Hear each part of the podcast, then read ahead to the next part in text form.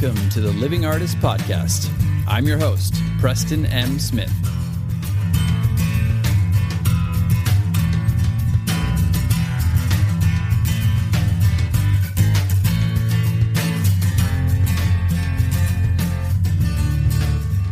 Hey, everybody. Welcome to the Living Artist Podcast. I'm Preston M. Smith, at PMS Artwork everywhere on internet land and socials. I want to thank you for landing on this podcast. Whether you're a professional artist, just getting started in the art world, a collector of art, or just consider yourself a creative person, this podcast has something for you. I like to think of it as a fun way to rant and talk to other creative people about living the life of an artist, surviving and getting ahead in the art world, and enjoying your life. But most importantly, not waiting until you're dead to make it happen.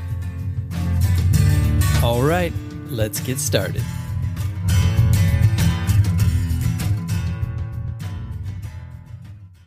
Another day is here, and you're ready for it. What to wear? Check. Breakfast, lunch, and dinner? Check. Planning for what's next and how to save for it? That's where Bank of America can help. For your financial to dos, Bank of America has experts ready to help get you closer to your goals. Get started at one of our local financial centers or 24-7 in our mobile banking app. Find a location near you at bankofamerica.com slash talk to us. What would you like the power to do? Mobile banking requires downloading the app and is only available for select devices. Message and data rates may apply. Bank of America and a member FDIC. When you need mealtime inspiration, it's worth shopping Kroger, where you'll find over 30,000 mouthwatering choices that excite your inner foodie. And no matter what tasty choice you make, you'll enjoy our everyday low prices, plus extra ways to save, like digital coupons worth over $600 each week. You can also save up to $1 off per gallon at the pump with fuel points. More savings and more inspiring flavors make shopping Kroger worth it every time. Kroger, fresh for everyone. Fuel restrictions apply. Thank you for visiting my studio. Is there is there anything you like? I mean, yes. I like this, but there's like too much red in it or something. Do you have anything with less red? Um, yeah, I have all kinds of paintings with all kinds of colors. I mean, yeah, I see that, but I like this one. It's just like there's too much red. I just I don't think it's gonna match with my couch. Do you have any suggestions? As a matter of fact, I do. Yes. Get a new fucking couch. Oh! That, that was harsh. That was a bit harsh. Has this ever happened to you? If you've been in the business long enough, if you've been in the business long enough, it's bound to have happened to you. No, it's uh, it's something that happens, but that's not what this episode's about. We're not really doing a uh, do's and don'ts of collecting or collecting etiquette. We're not doing an episode about that. We're doing an episode just about collecting in general, collecting from the collector standpoint and collecting from the artist standpoint, because you guessed it, it is a symbiotic relationship. You're all working towards the same goal, and you really, you know, it's a win win.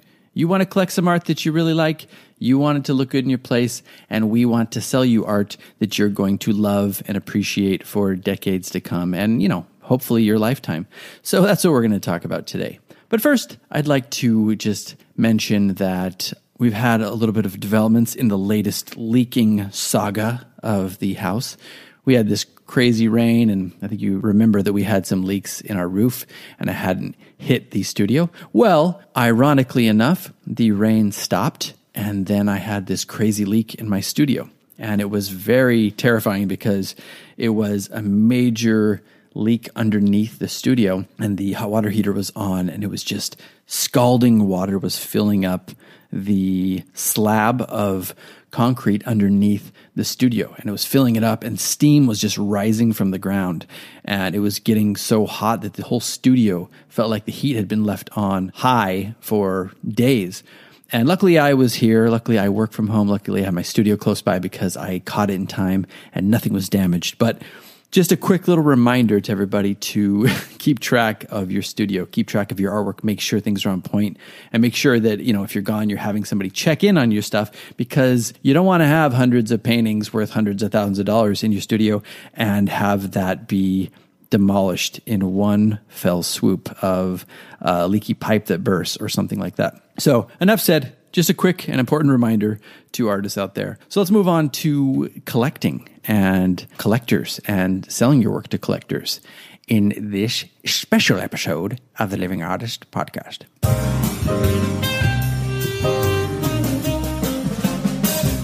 Yes. That's too much fun. Had to bring it back.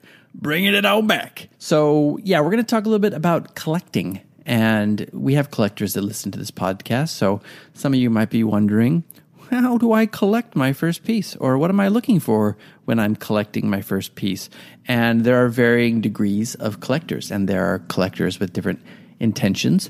And there's a whole hodgepodge of criteria when it comes to collecting art. So we're just going to get into it. And then at the end, we're going to tie it in with how that connects with you and your art. So as a collector, if you're, let's say you're collecting your first piece of artwork, what are you really looking for when you're collecting your art? Like what what's important for you to look at when you're collecting art? And really it's very basic. And no, it's not to match your couch. Although let's face it, as artists, that's the last thing we want to hear. But it is practical. Some people do need to match their furniture. It reminds me of the Basquiat movie where they're getting a preview of his show that's about ready to happen. And they're like, I just, it's just it's kind of institutional. There's too much there's too much green in it or too much red or whatever. And he's like, "Would you, you want me to make it a nice shit brown for you?" anyway, yeah, so that does happen. Uh, and you know what? Some of it is practical, and some of it's just our ego as artists. And yeah, sometimes people are going to be matching their furniture or a color scheme, or they're going to have an interior direct, interior director, interior decorator who is going to be matching the stuff up with furniture and all that. And that's fine. That doesn't detract from the art. The most important thing as a collector is that you obviously you love the art. It's something that resonates with you. It's something that you can see yourself you know, having in your life for a long time, something that you're connecting with emotionally, something that means something to you that will transcend the color of your couch. Let's say you move, let's say you upgrade couches, you're still going to want that art around, obviously, when that transition happens. It has to be something that really affects you and connects to you on some sort of emotional level. And that can be, you know, happiness, it can be sorrow, it could be something cathartic that connects with you, it can be any number of emotions but that has to be there because it's something that really should speak to you and should be something that you know you can relate to or resonate with and something that maybe even reminds you of a certain era or a certain emotion you had when you first saw the piece or a certain period of your life that you were going through that connected you with the art. It should be that important to you. I really believe that when you're collecting art. Now for the collector who wants to take it up a notch you want to level up your game.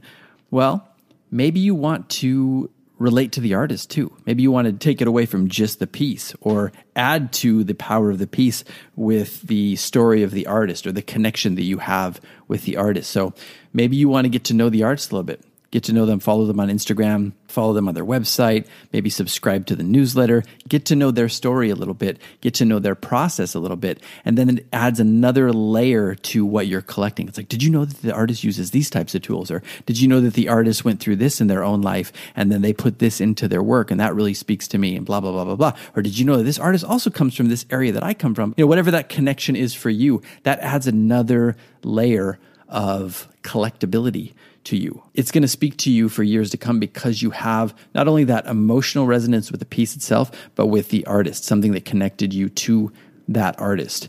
That makes it even more powerful. So that's something you're going to look for too when you're collecting a piece of art.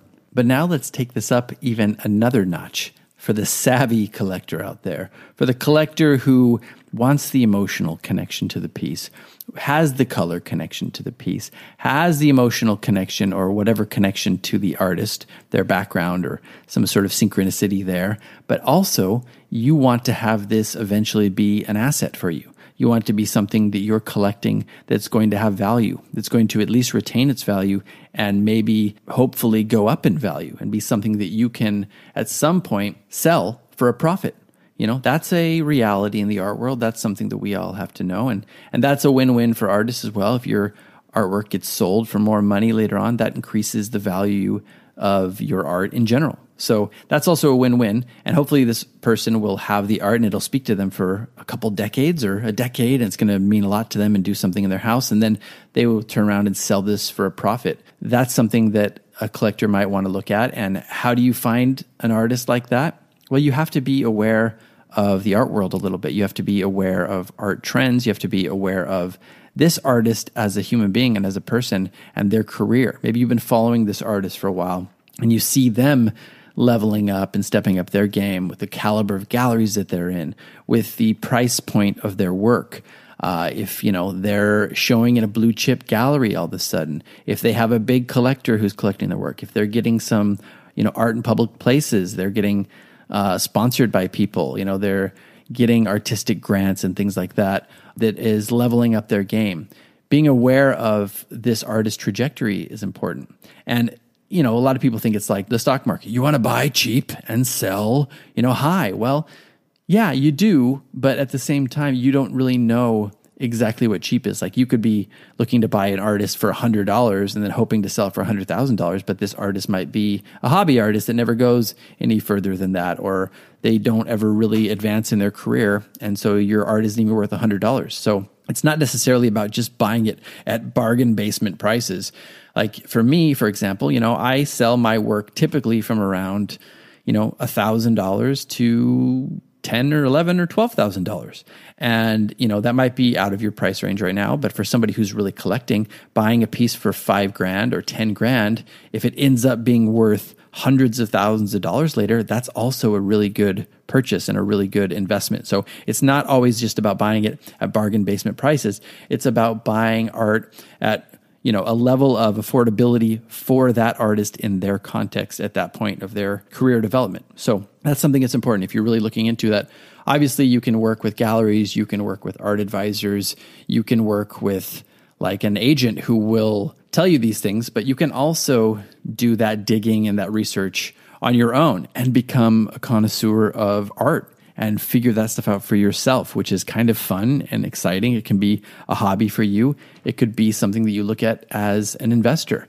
It could be a skill that you develop as a collector, which is finding artists who are doing well in their career right now, who have a trajectory that would make them worthy of being collected and something that you can hold on to and enjoy and then turn a profit at some point and have somebody else buy it and have it be of value to them. So that's the upper level of collecting art. And you don't have to do that. You can just be a person who likes art. So these are different tier levels. They're all valid, they're all fine they're all good. But, you know, maybe you want the best of all those worlds. You want to be somebody who loves the art, connects with the artist, connects with the piece, and collects the work as an investment that will increase in value for you. Why not have the best of all worlds? Art is always going to be around. And to my knowledge, art is still increasing. It's a multi billion dollar industry and it's continuing to grow, whether that be through NFTs or, you know, tangible art from brick and mortar galleries. That's one thing that with AI art that I don't think will ever detract from art because it doesn't have that human connection. So let's say you're buying AI art because you just like the quality of the piece or the imagery in it that's fine. There are people out there who are going to do that. And if that works for you, wonderful. There's no playbook for how you have to specifically buy art. If that's something that fulfills the need for you, great. But you're not going to have that emotional connection to something that's made by a robot. You're not going to have that emotional connection to the artist because there is no artist that's living and breathing. You're not going to have a connection to their story. And let's face it, AI art is probably not going to be increasing in value. So that's fine. You can still get AI art if you're collecting that art that is made by artificial intelligence or that kind of software, you can buy that if it fulfills the need for you of like, I just want to fill some space of my couch with this imagery that I'm putting in. You can do that, but it is not going to fulfill all those other human needs. I really believe that. And I think that's going to become more apparent to collectors and the art world in general as we move forward. Yeah, but like, what about for the artist? Ah, that's just too fun. And I'm glad you asked. What about for the artist? So, if collecting is really a symbiotic relationship, which I truly believe it is, and I've got collectors who are friends. I've got collectors who I don't know from around the world who we stay connected now and I would consider to be friends, and collectors who just like my work and keep coming back and buying more pieces. That is all a relationship. And that's something that is a symbiotic relationship. You're fulfilling a need for a collector who loves your work, who loves to hang the work, maybe has some value in it intrinsically, and also adds some investment value to them. And you're selling your work to somebody who really appreciates your work and you're making money from your work. So it is definitely a symbiotic relationship. So knowing what the collector is looking for and knowing what different tier levels of collectors are looking for is important for an artist to know because it shows you what you need to be looking for in your own artistic game and practice, right?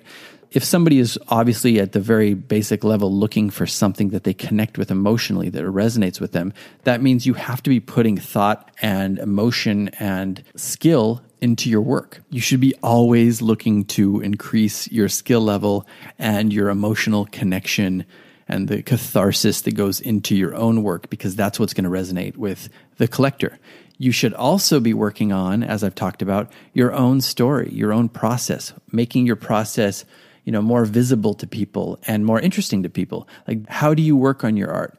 What gives you your inspiration? What is your process like? What tools do you use? Do you use anything that's unique or interesting? What is it about your background that feeds your art that is interesting that will connect with a collector? These are all things that are important for you to know about yourself and also to highlight about yourself when you're talking to collectors or when you're showcasing yourself online or through a gallery or whatever, or just talking to somebody in a gallery that comes to your show, because that's another element that's going to make them want to connect with you and your art. So that's number two. Number three is understanding that art will be an investment for some people, or for a lot of people, really. Even if they don't know it at the time, art might turn out to be an investment for them later on in life and the pieces that they collect. So you should be upping your game. You should be learning more about the art world. You should be trying to get into bigger and better galleries. You should be you know, upping your prices when that is necessary. And that's for another podcast, obviously.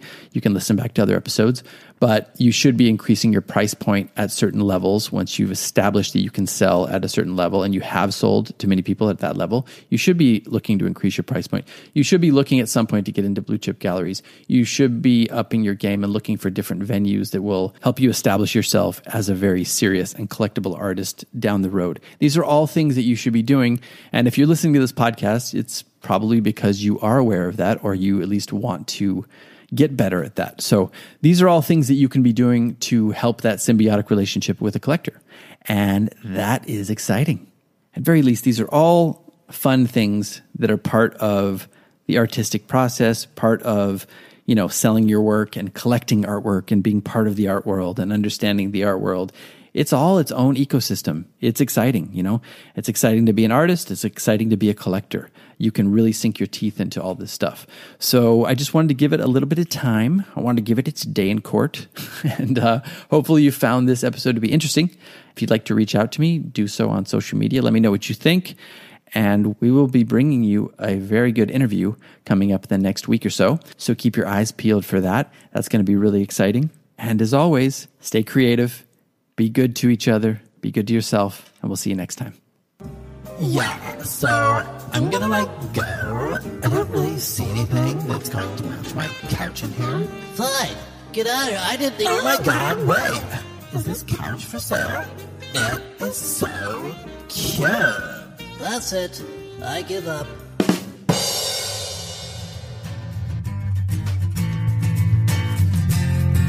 This has been the Living Artist Podcast. Thank you so much for listening. I just want you to know that I appreciate you being here, and I'm grateful to be in your ears. Your art and creative life on this planet is meaningful, so thank you for sharing it with me. If you like this podcast, whatever platform you're listening to it on, please subscribe and share it with your friends. You can also leave me a positive review to show your support. This helps me to reach more people with the algorithmic magic and keep the show going strong. If you want to see more of what I do and check out the art that I create, you can visit my website at www.pmsartwork.com or follow me on social media everywhere at PMS Artwork. That's it for now. See you back here next time.